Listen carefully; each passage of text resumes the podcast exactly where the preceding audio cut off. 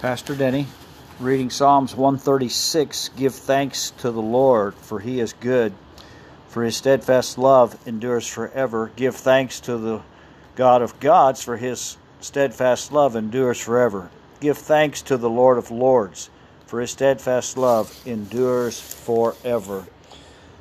The psalmist, went in writing Psalm 136, repeats that phrase that uh, the steadfast love endures forever. God's steadfast love endures forever. And truly, God loves us with a great compassion. John chapter 3 and verse 16 For God so loved the world that he gave his only begotten Son, that whosoever believeth in him should not perish but have everlasting life. God loves us a tremendous amount. And the scripture continues to reinforce the fact that He loves us so much that He gave us His Son, that our sins could be forgiven, but also that we could receive healing. Paul writes to the Corinthian church in 1 Corinthians chapter 13 Love is patient, love is kind.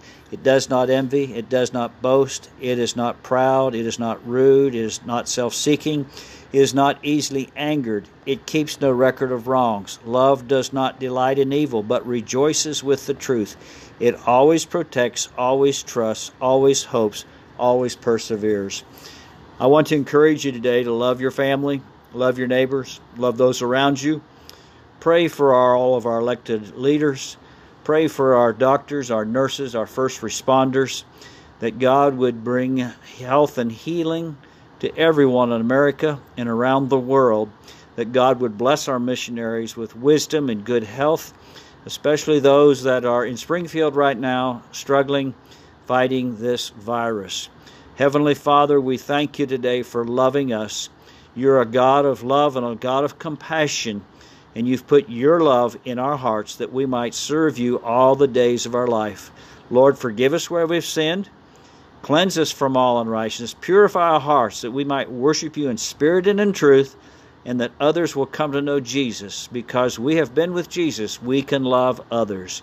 Lord, I pray for your love to flow in our homes as we uh, find time to spend time in the Word and to pray, encouraging each other. Lord, help us to love as you love us. In Jesus' name, amen. God bless you. We'll talk to you later.